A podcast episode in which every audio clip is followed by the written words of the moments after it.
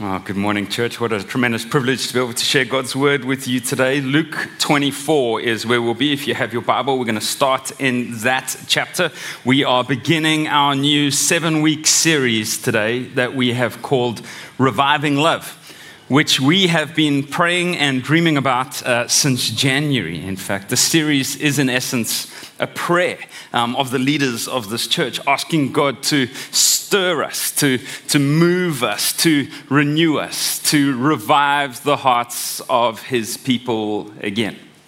Uh, and see, as we prayed and thought about what our people really need in the midst of what has been a tumultuous couple of years, we couldn't get away from the thought that what we really need more than anything else is an encounter with God's living presence, a reminder of his eternal power, of his living reality in the world today. We, we don't simply need answers, clever answers to society's ills. We need a renewal of our souls through an encounter with the ultimate reality, and that is a living God who loves us.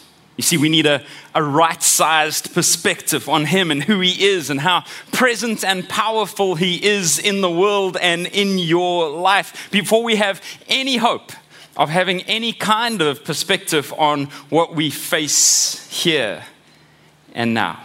I know from speaking to many of you that many of you feel that too. You want a spiritual renewal in your souls. Your souls are tired and you want to meet with the Lord and you want to encounter His presence. For some of you, that's because you've never had it in the first place. Maybe you're here this morning, you're, you're not yet a believer in Jesus Christ. You're, you're here perhaps seeking answers. Could this God be real?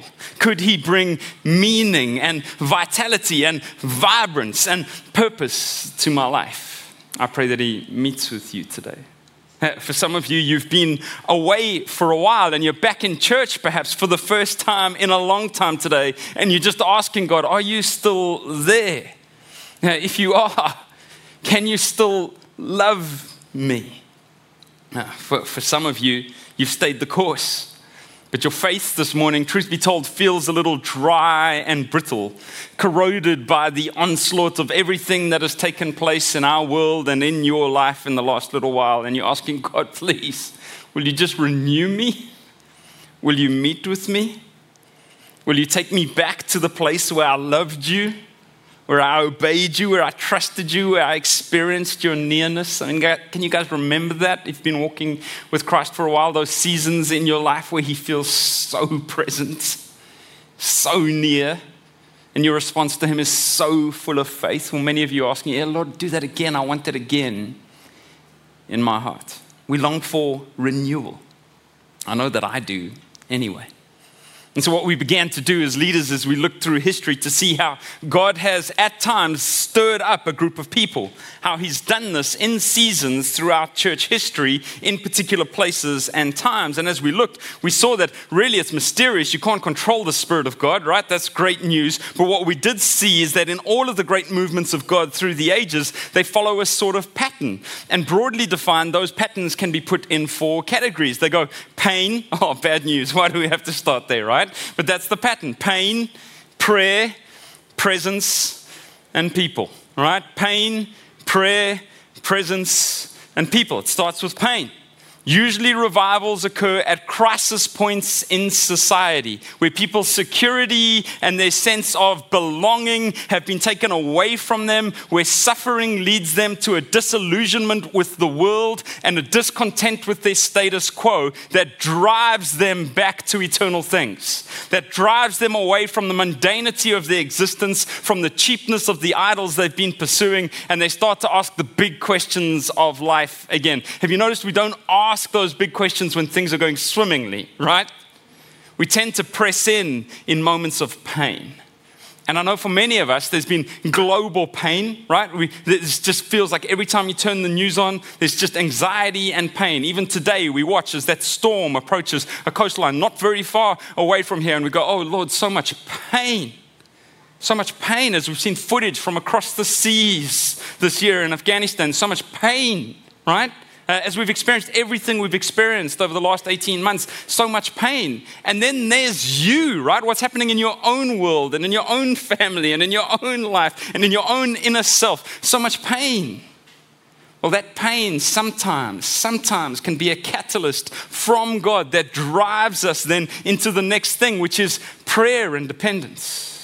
There has never been a reviving work of God across history without people in pain throwing themselves in a new way into a posture of prayer.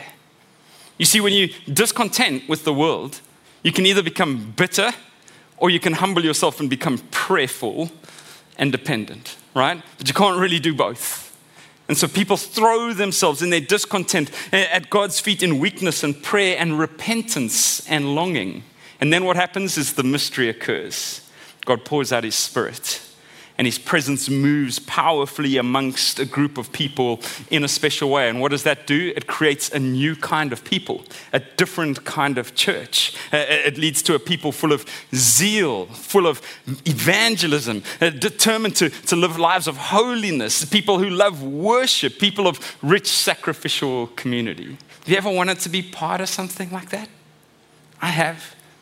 Have you ever felt like maybe we're just playing church sometimes? Sunday after Sunday, it was good, message was good, worship. I mean, Jimmy, we, we sing with Jimmy, guys. We sing with the world's best, right? Uh, uh, but we go home and we go like, yeah, that was fine, right? But haven't you ever read in the scriptures and seen how the Spirit's moved in a group of people and read in the great works of history how the Spirit has upended lives and changed communities and shaken them to their core and gone, oh, to be part of that. Oh, to get to see that for once. I have. Now, obviously, we cannot manufacture that sort of move of God. It's by its very nature a work of His own making. But here's what we want in this series, friends. We wanted to at least be a people who turned to prayer, at least be a people who laid the table, at least be a people who, who, who displayed a longing in the face of our significant pain. We wanted to be a people who cried out for more of God and who asked him humbly if he would do that again in our midst. And so instead of some kind of super smart vision series today, right? All of our super smart vision series got destroyed by 2020. Every church had a 2020 vision series, right? They were so clever. 2020, it's like vision. So if our vision is 2020, and God was like, those are all stupid ideas, right? And so he just canceled them all. You're not even going to be allowed to meet. Just stop it. It's so dumb. Stop doing that stuff, right?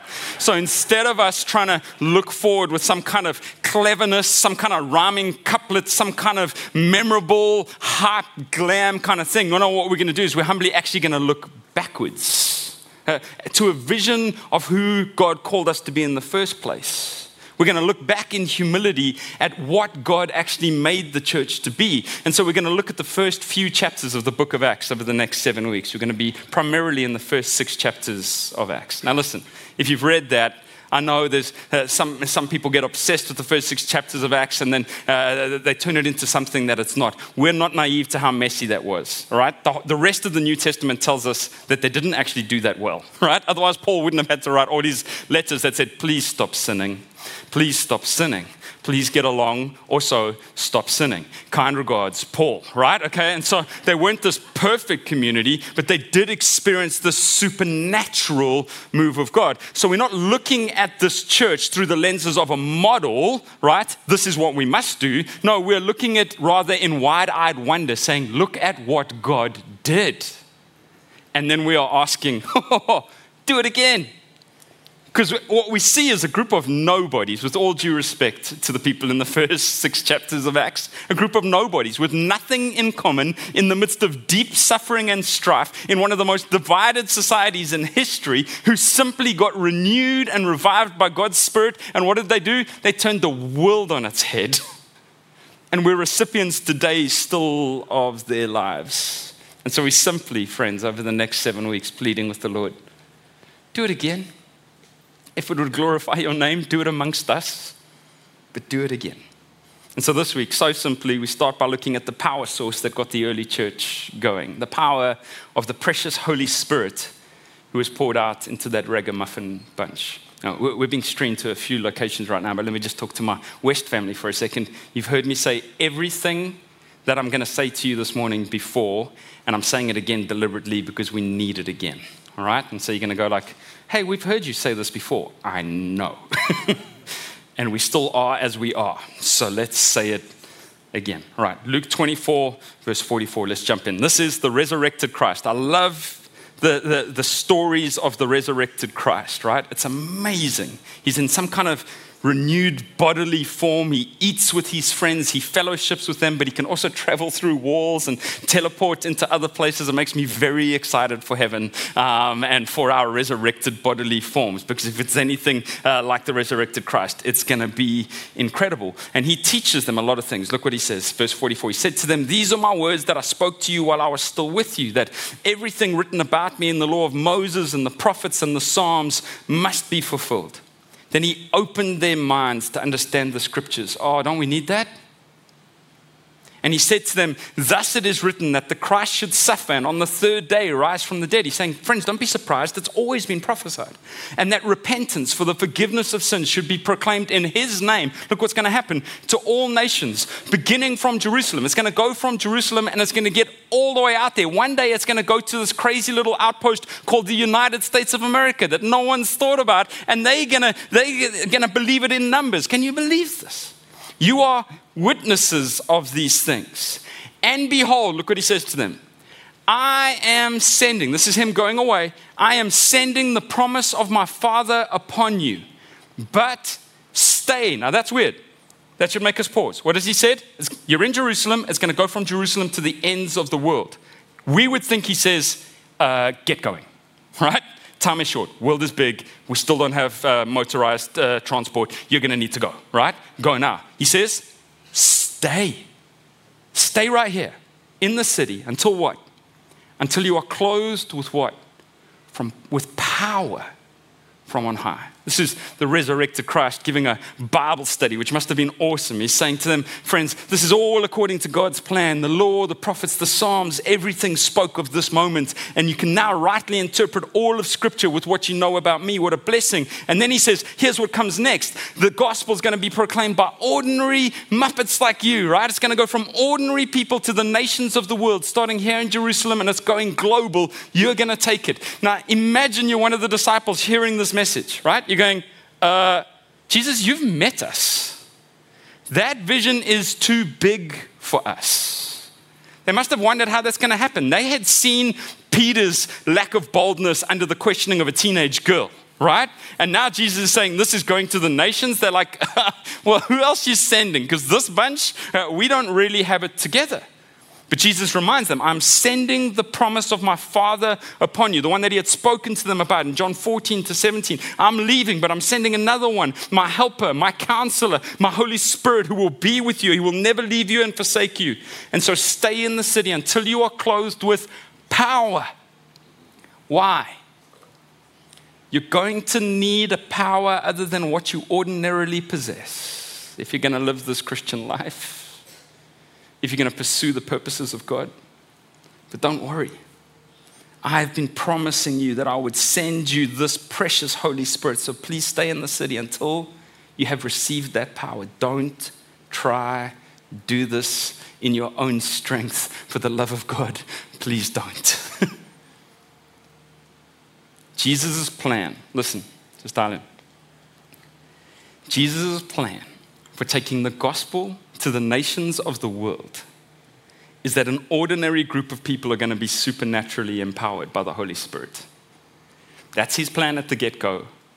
That's his plan today. And so, the first observation today, quite simply, is this God's people, if they're going to be God's people, need God's power. God's people need God's power.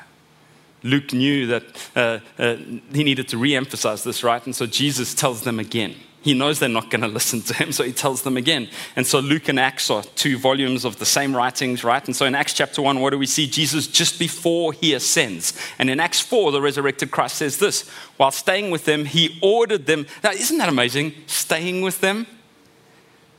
There's whole chapters of commentaries written on that because they're going like, did Jesus, the resurrected Christ, have a sleepover? With his friends? It just shows how important community is, right? That the resurrected Christ will be like, I'm just going to stay with you for a bit, right? I'm going to teach you. I'm going to be in your homes. I'm going to eat with you. It's amazing.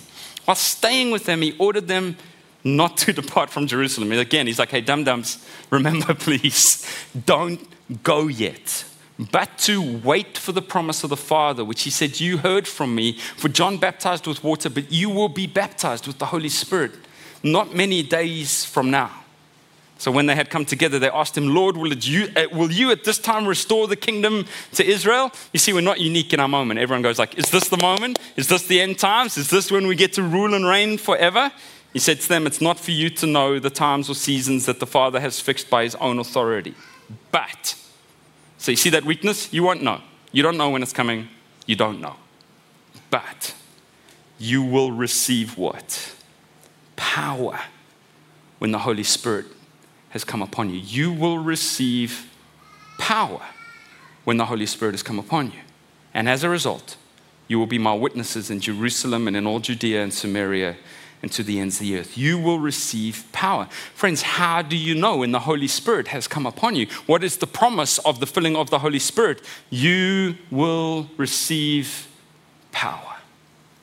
What followed then was Pentecost the event in which God's power was poured out freely into the church in a remarkable way. It changed them so dramatically. Look at it quickly with me in Acts chapter 2 from verse 1. It says, When the day of Pentecost arrived, they were all together in one place. And suddenly there came from heaven a sound like a mighty rushing wind, and it filled the entire house where they were sitting and divided tongues as of fire appeared to them and rested on each one of them. Okay, remarkable supernatural event. Some of you go like, yeah, that happened in my college dorm room once. Different kind of thing, right? This is the Spirit of God pouring himself out in a tangible way, showing them that he's empowering them for the mission. And look what happens. They were all filled with the Holy Spirit and they began to speak in other tongues as the Spirit gave them utterance, something from above, something from beyond them, empowered empowers them, and now they know, now we can go, right? Now the mission is on, now we can go. What an incredible moment. When you get home, though, read the rest of Acts chapter 2 because this is what God had told them to wait for. This is what was prophesied through the, the prophet Joel. The Spirit gives them power and they experience, amongst other things, listen, because some of you are still stuck on the tongues of fire. You're like, oh, wait, is that what we're expecting this morning? Is he going to lock the doors? Is this going to get weird? Um, uh, what's going on here in this place? Well, what do they experience as a result of that power? Firstly, they do experience signs and wonders and miraculous gifts, right? But just read Acts chapter 2. What else do they experience? Suddenly, evangelistic zeal and evangelistic power. Peter goes from a guy terrified of a teenage girl to suddenly standing up to the highest authorities in the land, testifying to the resurrection of Jesus Christ. What happened? The Spirit gave him power that he didn't have. Uh, what did they also show? Wisdom and understanding of the scriptures and their fulfillment in Christ. Read Peter's explanation of what happens um, in Acts chapter 2. Suddenly, Peter's leading a Bible study. He didn't know anything. What happened? The Spirit gave him power, right? What, also takes place? There's rapid pace sanctification and desire for holiness. Suddenly, the apostles are holy men, wanting to live holy lives and set holy standards for their community. What happened? The Spirit gave them power. Suddenly, there's supernatural love and community. Now you've got people giving their possessions away. Acts 4 tells us there's not one person in need, right? What happened? The Spirit gave them power so that they could live the life that Christ had called them to live. All right, listen. I know our vibe. I know the stone. We're such a cool church. I love us, right? But I know some of you are like twitchy. Maybe you're weirded out by the signs and wonders and gifts part. I get that, okay? I grew up Christian brethren which was solidly built on the Father, the Son, and the King James Bible, right? Um, and not just any Bible, just King, King James's one, right? Okay? And so if you, if you mentioned the Holy Spirit in the church I grew up in, man, that was like grounds for church discipline, right? The Holy Spirit was something that just happened once when the church was weird, and now we don't do that anymore, thank goodness. Now we're super controlled, right? And miserable, it turns out, uh, but, but su- super controlled. Now we just lie about sin, and that's much better, okay? Um, and so uh, that, that's the tradition I grew up. So I understand it. I still get super nervous when I see people hyping the faux miraculous, right? We've seen so much silliness. One of the sure ways you can know if it's faux miraculous is if they ask you for money no. Probably not of the Lord, right? Okay? Just no. If they need your credit card number for a miracle, no. The Lord doesn't charge, right? The God I believe in isn't short of cash, to quote Bono, right? Okay? And so that's not the way uh, that, that, that this works. But I think, as a counter to that, we may have given into some kind of rationalism of enlightenment thinking and think that church life is then supposed to not experience the supernatural power of God. And that's a tremendous shame. Now, we are experiencing His power in this church. We're seeing people saved. You guys are here today. That's super. We're seeing the gospel advance in the nations amongst our goers. That's great. That's great. Praise the Lord. But are you experiencing His supernatural power in your walk? Imagine what it would be like if God gave us that sort of power again the power to fight sin. How many of you just getting beaten by the same sin every day and you've kind of just grown accustomed to it? He will give you power. Power to bear the fruit of the Spirit in this divided moment love, joy, peace, patience, kindness, goodness, faithfulness, gentleness, self control. You're like, I can't do those things. Exactly. What do you need? Power. Power to share our faith with boldness and zeal. Are you like me? I share my faith boldly up here. In my neighborhood, I'm like a mouthful of teeth, right? People like ask, What do you do? I'm like a a thinker um, and a teacher, scholar, kind of life guide um, kind of guy, right? Because I know as soon as I say pastor, it's like, oh, here we go, all right? Now we now, now we're right in. Power to share our, our lives with generosity and openness. So many of you go like, I want to do something for the poor. I want to share what the Lord has given me. I want my life to count. What do you need? Power. Because in your flesh, you go like, but I, I just can't. I just can't. Okay. God's people need God's power. But now you might be asking, wasn't that outpouring and infilling of the Holy Spirit a once off thing? Wasn't that was something that was promised long ago by Joel and then it's fulfilled at Pentecost? It happens once and hasn't happened since. While, while the actual event of Pentecost does seem unprecedented and unrepeated, the principle, listen, of God breathing his powerful spirit into believers is something we see right throughout the scriptures in New and Old Testaments. I don't have time to walk you through the full biblical theology today. It's been something that has then been repeated right throughout church history when people ask God to do it. And then I think this is big. God keeps doing it again and again and again in the life of the early church. He didn't just fill that church at Pentecost in one moment and then leaves them to live off of that moment forever. Those same people, this changed my life when I realized this, when I read Acts honestly. Those same people who were at Pentecost and many others are filled again and again with the Holy Spirit in special ways. Look at it quickly with me. I could quote dozens, I'll give you five for sake of time, right? Acts chapter 4, Peter and John. Are Peter and John at Pentecost? Yes, is the answer, right? Peter and John are at Pentecost, not a trick question. They're there. What happens at Pentecost? They get filled with the Holy Spirit. That's Acts chapter 2. Acts chapter 4, post Pentecost, Peter and John get pulled up before the council to testify. And the text tells us that Peter stands up to speak, and before he stands up to speak, he is filled up with the Holy Spirit. He was there at Pentecost, he was filled there, and yet here, for particular purpose, for a power that he did not have, he gets filled again. Later in Acts 4, Peter and John go to a prayer meeting. You're like, boring. No! When the Spirit shows up at a prayer meeting, incredible things happen. What happens? The place they're meeting shakes. And what happens? They were all filled with the Holy Spirit people who were at Pentecost. Stephen, oh, I love Stephen. Acts chapter 7, what are we told? He's filled with the Holy Spirit as he bravely testified to the deity of Jesus and pays the ultimate price as a martyr in the early church. The Spirit gives him power he wouldn't have had himself. Paul, Paul gets filled with the Spirit, we're told, at conversion. And then in Acts 13, we're told that he is filled with the Holy Spirit again as he powerfully opposes Elymas the magician. Why? It's a powerful moment. And what does he need? Power from the Holy Spirit. Acts 13 52, we're told that all the disciples were filled with joy and that they were filled up to the brim with what? The power of the Holy Spirit. And this, this seems formative in the life of Paul as an essential part of the Christian life. Look at how he instructs the Ephesian church. Now, if you know Paul's letter to the Ephesians, right, you know that he tells us very clearly in Ephesians 1 that if you're a Christian, you are what? Sealed with the Holy Spirit.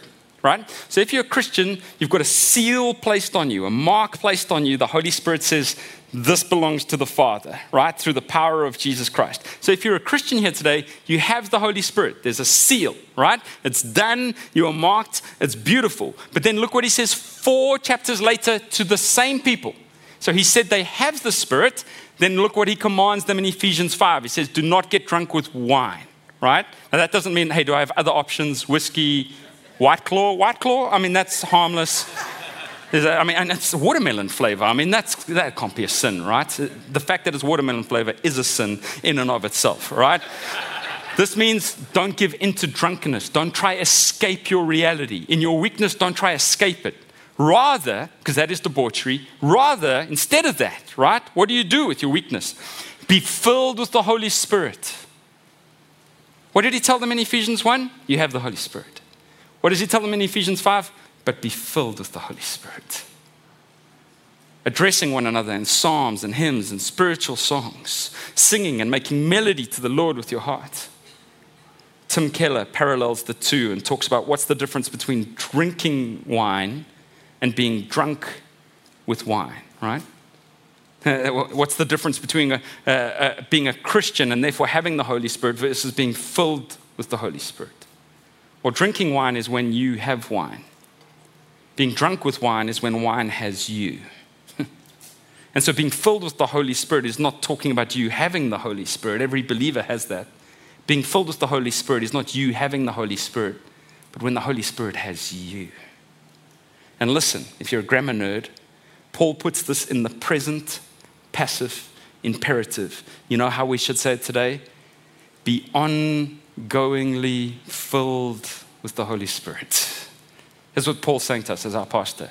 Every day, every day, be filled with the Holy Spirit, addressing one another in psalms and hymns and spiritual songs, singing and making melody to the Lord with your heart. Second observation God's people still need God's power. Friends, so many of you trying to white knuckle it in the Christian life. You come to church today, you get, okay, more stuff I must do. I must just go do it. And you know you can't. Here's the great news you have a helper. you have a helper who can fill you up and give you a power that you do not possess. And yet, in my own experience of a Christian journey and in my years walking with and in church communities, I wonder how many of us are experiencing the power of God's Spirit filling us up so that we can do the things that He has for us. Let me be clear. If you're a Christian, I'm not worried that you have the Spirit. And listen, let me also be clear. I don't think that you need some kind of second spirit baptism. It's not as simple as that. I think you need to be filled with the Spirit every day. So that, as Paul says to the Galatians, you would walk according to the Spirit and not according to the flesh. That's what we need, right? That's what we need. And yet, so many of us don't experience that. I know from my own life that you can be a believer and not be experiencing the power of being filled with the Holy Spirit. Dwight Moody said it this way God commands us to be filled with the Spirit. And if we are not filled, it is because we are living beneath our privileges. He says, I think that is the great trouble with Christendom today. We are not living up on the plane where God would have us live. And friends, for much of my Christian existence, that was my life story. Getting totally beaten by sin, afraid to death to share my faith, zero desire to read the scriptures, and zero understanding of it when I did insipid, removed versions of Christian community where we never saw real change or real repentance or real vulnerability or real openness or real failure or real grace. And the answers I got in church when I tried to wrestle with it was that this is the Christian walk in the dispensation that we are in. Just keep going. And of course, there's, there's an incredible power to, to endurance but then in my journeys, I would meet other believers who were beating sin and who were experiencing joy and who were sharing their faith and who were loving the word. The difference when I would speak to them every single time, filled with the Spirit of God and determined to make it a daily part of their walk. I've used this quote before, but I love it. one of my heroes of the faith, Dr. Martyn Lloyd-Jones, prophetically protested the posture of modern churches in his community because those churches were pushing back, saying, No, no, Pentecost happened once, and we got all of the Spirit that we need at salvation. We don't need to ask for any more of the Spirit. Here's how uh, Martyn Lloyd-Jones countered that argument. He said, Got it all. Well, if you have got it all, I simply ask in the name of God, why are you as you are? If you have got it all, why are you so unlike New Testament Christians? You got it all? You got it at your conversion?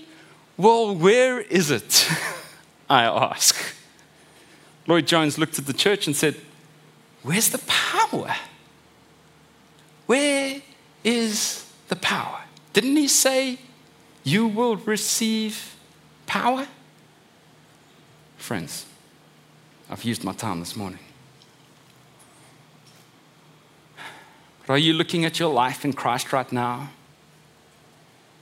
And as you examine the way you fight sin, as you're counting the number of times you've shared the gospel with people this last year, as you look at the consistency of your time in God's word, as you look at the depth of involvement in community with your brothers and sisters in Christ, are you thinking, I've got it all? This is it. This is church. This is the life. Or are you thinking together with some of us discontented souls in a holy way, there must be more power to this? There's something I'm lacking something I'm missing. I have such great redemption and joy in the gospel, but to live this life, I need God's power. We still need it. I still need it. Well, how do we get it? As I wrap this up, well, first you need to acknowledge something, and it's not easy to do. Because there is a presupposition hidden in the promise given to the early church you will receive power. What does that presuppose? You don't have it. Jesus looks at his first followers and he's going, uh, There's no power here. But you will receive power. I'll give it to you. But you need to understand that presupposition of weakness and need. And these are things we hate to admit, things that we fight to overcome. Hey, friends, maybe God, maybe part of what God is doing in this season. I mean, we can never know the fullness of what God is doing, right? The scriptures warn us who knows the mind of the Lord? No one right? So I don't pretend to know the fullness of what God is doing in the world today. But maybe part of what He is doing is He's actually disarming His church from its worldly power source. And He's returning us to a knowledge of our weak dependence on Him. Maybe He's making us weaker so that we'll experience His strength. He's doing this in me, for sure.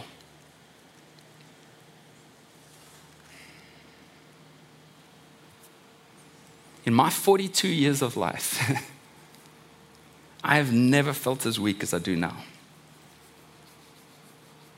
I have never been so aware of my own need as I am now. And you know what else? I have never been so expectant that God's power will be sufficient for me and for us. Never before. I've got so much faith that He's doing something in me and in us, and that is not done. If we are going to see God's renewing work in our midst, we're going to need to acknowledge our weakness and we're going to need to ask Him for His power. How do we do that? Well, Jesus has simple instructions. I'm nearly done. In Luke 11, look what He says. What father among you, if his son asks for a fish, I'm like, how do you get your son to eat fish? Um, his son asks for a fish, well, instead of a fish, give him a serpent. Can you imagine how bad that father is? Or if he asks for an egg, we'll give him a scorpion. If you then, who are evil, know how to give good gifts to your children, how much more will the Heavenly Father give the Holy Spirit to those who ask Him? you know what you need? The humble posture of a needy child you know what you need? To remember the kind nature of the Heavenly Father. He won't give you something that will hurt you. And then you know what you have to do? You have to ask. And so, friends, my hopes for today are so simple. All that I want us to walk away with today is longing. I want you to grow increasingly dissatisfied with the level of power you can muster in your own flesh so that you cry out to the Father to send His Holy Spirit to fill you today and tomorrow and the day after that and the day after that. Here's how we start today. As we launch this series, we adopt the ancient traditional means of displaying weakness and dependence. God's given the church means for us to remind us that we're weak, right? And that He's strong. So that starts with prayer. We're going to pray now in the service, but then uh, there's some uh, information at all the congregations about how we're going to be praying throughout this series together. Take part in those. Be part of a community that says, We are weak, you are strong, we need you, let's go to you in prayer. Secondly, fasting. What is fasting? A declaration of weakness. I need stuff daily, and so I'll abstain from that as a reminder of my need. We're fasting from social media for the next seven weeks. Now, I always thought social media fasts were lame. I was like, no, Christians fast food, right? Right? Not eat fast food, fast from food, right? You're like, Christians fast food. Yes, I like that. That's good. No, no, Christians fast from food, and, and we should do that, right? But I'm persuaded that social media and 24 hour news cycles are corroding the soul of the church. They're making us bad. They make us believe in our own power. And I think seven weeks away from them will change your life. So we're going to do that together as a church for seven weeks. And one day of each week, we're going to fast from food. Join us in that. Pick a day. Pick a day that works with your family. Do it. Try it. Go to the Lord. And then lastly, worship. You know what worship is? It's a declaration of weakness. And it's a declaration of God's strength, letting His truth wash over us, allowing His powerful presence to move in us. Beloved friend, I've taken so much time this morning. On. Jesus Christ died for our sin. Jesus Christ was raised from the dead. and then he ascended to heaven and he will soon be returning for his own. What magnificent news! But it's even better. He didn't leave us as orphans, he left us his Holy Spirit to give us power. I say with the Apostle Paul, be filled with the Holy Spirit. What if every day, for the next 50 days, instead of grabbing your phone and checking what's happening in the world, which gives you a lame sense of power, you let your knees touch the floor and the first things out of your mouth is just, Lord, fill me with your Holy Spirit. Let's see what He does. Father God, thank you so much for your word. I have nothing besides it, Lord. I can't persuade these people of their need. Only your Spirit can do that.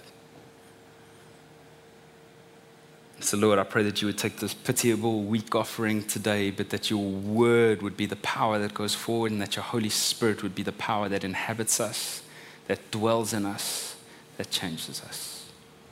Pray for those listening today who don't yet know you've never experienced this, never experienced the Spirit's power and comfort. I pray right now that you would win them to yourself and that they would respond in faith.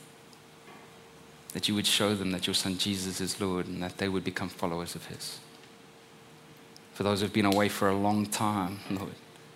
I pray that they would hear the Spirit whispering your love and your mercy and your kindness and your grace and your nearness. Lord, I pray for those who feel weak today, like me. pray that it wouldn't be something we run away from. I pray that it would be something we rejoice in. Because when we're weak, then we get to see your strength. And we long to see your strength. Fill me now fill us now with your Holy Spirit. Let us receive the power to be your people and to pursue your purposes in our generation. In Jesus' name.